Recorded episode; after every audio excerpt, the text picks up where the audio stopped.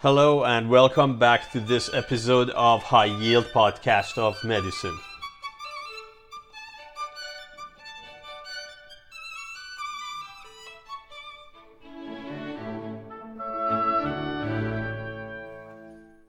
In this episode, we will discuss abuse of inhalants and performance enhancing drugs such as anabolic steroids. Before I provide a typical case formulation for inhalants abuse. I want you to think of inhalants as the type of drug of abuse with some identity disorders. And by that, I mean they have some sedative, some stimulating, and some hallucinogenic properties. But the most important thing to be able to differentiate an inhalant abuse is the common symptom manifestation or case formula. What is a typical case of inhalant abuse?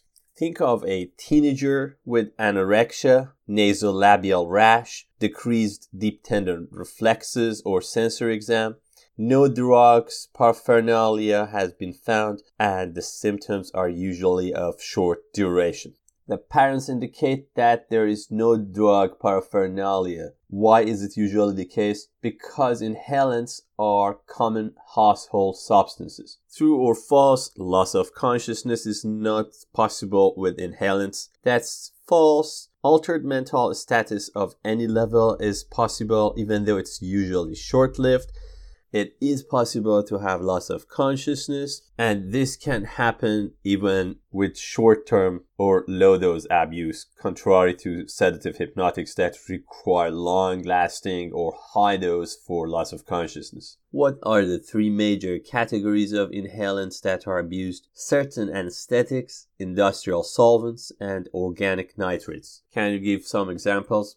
Examples include glues, shoe polish, toluene, gasoline, lighter fluid, nitrous oxide, spray paints. We mentioned both sedative and stimulant symptoms are possible with inhalants, but what is their dominant effect on CNS? Most are considered CNS depressant, and this can manifest with slurred speech, dizziness, and altered levels of consciousness. What's the usual maximum duration of symptoms in the case of inhalant abuse? The symptoms usually last less than one hour. What is the explanation for transient or short lived symptoms? Because these substances are lipid soluble and therefore they cross blood brain barrier quickly. What are the most dangerous inhalants being abused? The most dangerous ones belong to the category of volatile hydrocarbons due to their CNS and cardiac side effects. True or false? Inhalants are rarely lethal. That's false. Inhalant abuse could be associated with mortality. What's the cause of mortality? Mainly arrhythmias, seizure, inebriation with choking, or asphyxiation. I don't want to discuss the chemical details of inhalants, but you would like to remember there are three categories of volatile hydrocarbons, including aliphatic ones or the ones that are not cyclic, the aromatic ones that are cyclic, and then the halogenated or fluorinated compounds. Can you give examples of the aliphatic ones? Gasoline, butane, propane gas, mineral seal oil. What about aromatic or cyclic compounds? You can think of benzene, industrial solvents, and toluene. And how about the halogenated ones? You can think of carbon tetrachloride or freon gas. There are acute and chronic clinical presentations of inhalant abuse. What are the acute symptoms? There are neurologic, GI, cardiovascular, and respiratory symptoms. The neurologic symptoms include tremor, disorientation, headache, hallucination, and slurred speech. The GI symptoms include abdominal cramps, nausea, and vomiting. Cardiovascular symptoms, as one of the leading causes of death and mortality, includes arrhythmias, and respiratory symptoms include wheezing and coughing.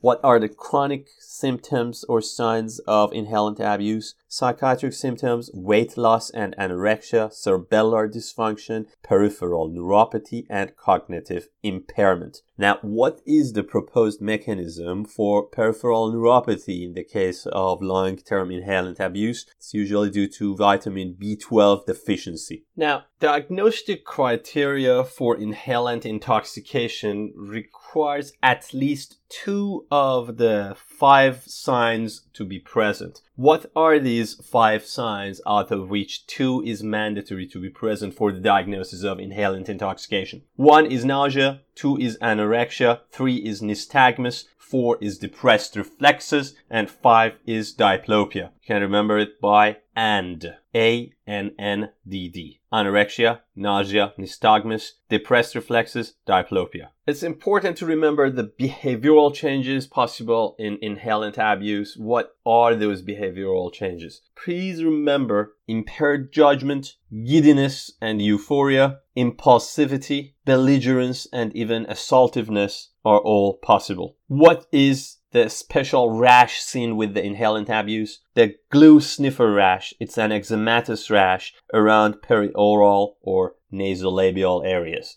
Put it simple, if you have an anorexic teenager with behavioral problems and presence of nasolabial rash, the diagnosis is inhalant abuse. What are the organ damage seen in inhalant toxicity? Liver damage, bone marrow suppression and immunosuppression, peripheral neuropathy, seizure, and delirium. True or false? Withdrawal symptoms are common with inhalant abuse. That's false. We usually don't see a withdrawal syndrome with inhalant abuse. Now, that said, what is the most known cross tolerance of inhalants? Always remember they have strong cross tolerance with GABA active drugs such as sedative hypnotics. Now, I want to go briefly through the associated clinical findings seen in each group or each individual inhalant intoxication. I will begin with the clinical findings. Methemoglobinemia is seen with what inhalant intoxication? With nitrate compounds. Polyneuropathy and megaloblastic anemia is seen with what inhaled substance? Nitrous oxide. Now, muscle weakness, hypokalemia, metabolic acidosis, and QT prolongation is seen with what inhaled substance? Toluene. Another important question. Signs symptoms of carbon monoxide poisoning is possible with intoxication of what inhalant? Methylene chloride. Where can we find methylene chloride? Methylene chloride is a volatile liquid that's found in degreasers, paint removers, and several solvents. And if you're asked, sudden sniffing death is seen with what type of inhalant abuse most commonly? That is halogenated compounds. So once more, can you list the findings associated with toluene abuse, muscle weakness, hypokalemia, metabolic acidosis, and QT prolongation? Emergency personnel have brought a man who is in coma while his wife indicates that he was busy with some household renovation jobs, and paint removal. Physical examination shows cherry red flushed skin. What do you expect the pulse oximetry to show? SaO2 is usually normal in carbon monoxide poisoning. What is the diagnosis? Methylene chloride poisoning. Always remember the metabolite of methylene chloride is carbon monoxide. What's the management? 100% oxygen or hyperbaric oxygen a teenage boy with nasolabial rash has decreased deep tendon reflexes. Lab results show myoglobinuria and elevated creatine kinase. What is the diagnosis? Presence of nasolabial fold rash in a teenager raises the suspicion for inhalant intoxication and presence of lab findings in favor of myopathy is specifically seen with gasoline abuse. Now, another inhalant intoxication is gamma hydroxybutyrate or GHB. What's its other name? It's called liquid ecstasy. To what specific category of abusive substance does does GHB belong? Gamma hydroxybutyrate belongs to club or rape drugs. What is the mechanism of action of GHB?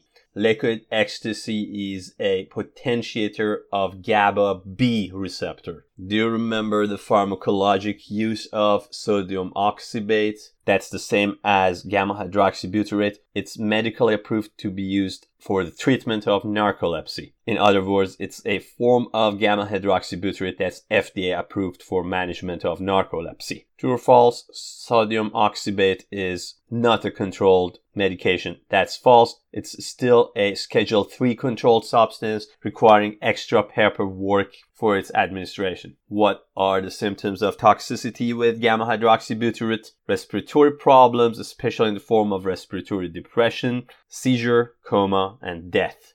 Now, let's briefly discuss a couple of the nitrogen based substances of abuse among inhalants. What's their common clinical findings? Methemoglobinemia. What's the street name for nitrate inhalants? Poppers. What compounds are included in this category? Amyl nitrate and butyl nitrate. Why they are abused? They have mild euphoric effect and are used to enhance orgasm. What is the mechanism that promotes their abuse during sex?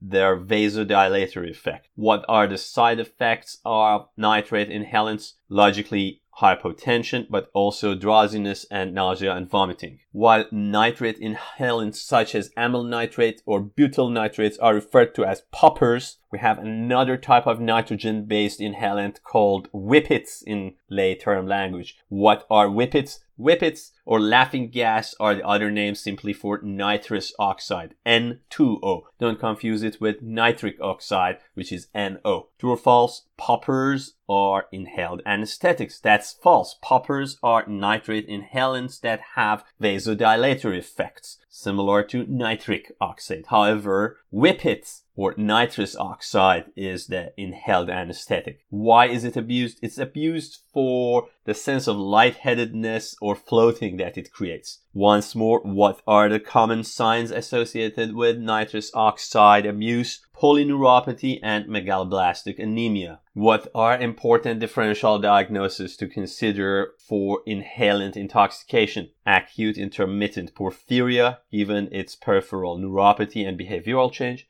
lead poisoning, again, given the irritability and possible myalgia, stimulant abuse because of the possible weight loss, tremor, and irritability, and Wilson disease as well as SLE. Once more, the important differential diagnosis considerations of inhalant abuse include acute intermittent porphyria, lead poisoning, stimulant abuse, and other abusive substances, Wilson's disease, and systemic lupus erythematosus. Now let's move on to our final substance of abuse and that is hormones and anabolic steroids. Can you give examples of performance enhancing substances, male hormones, thyroid hormones, growth hormone, and several stimulants? True or false, none of the performance enhancing substances are available as OTC preparations. That's false. Even certain male hormones such as dehydroepiandrosterone or androstenedione are readily available as food supplements. Can you give examples of anabolic steroids? Trenbolone, boldenone, stanozolol, and nandrolone. Can remember trembling, bold, nondertol. Trenbolone, boldenone, and nandrolone. You of course remember stanozolol from pharmacology. True or false? Anabolic steroids could be abused, but they are not considered addictive substances. That's false. What's the mechanism behind possible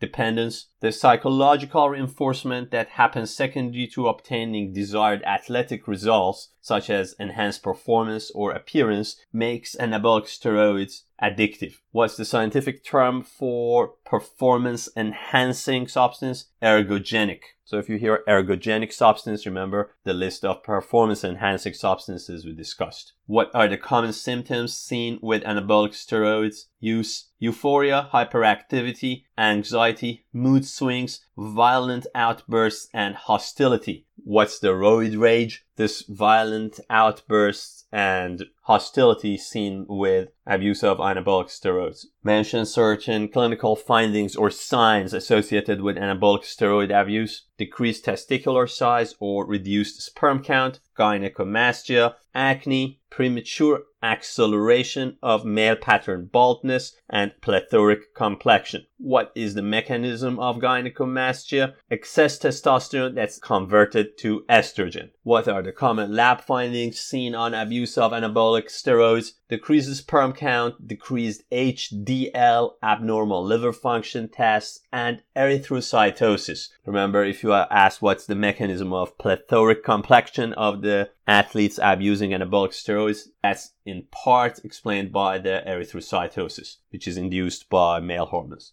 what are the complications seen among women who abuse anabolic steroids, clitoromegaly, hirsutism, and menstrual abnormalities. What skin color change is possible with anabolic steroid abuse, yellowing of the skin, and sclera. What's the management? Management is psychotherapy. What is the medication that male athletes take for the management of their gynecomastia? And estrogen receptor modulators such as tamoxifen. Two final questions for our discussion of substance use disorders related to this last couple abused substances. One is what is the management recommendation for inhalant abuse?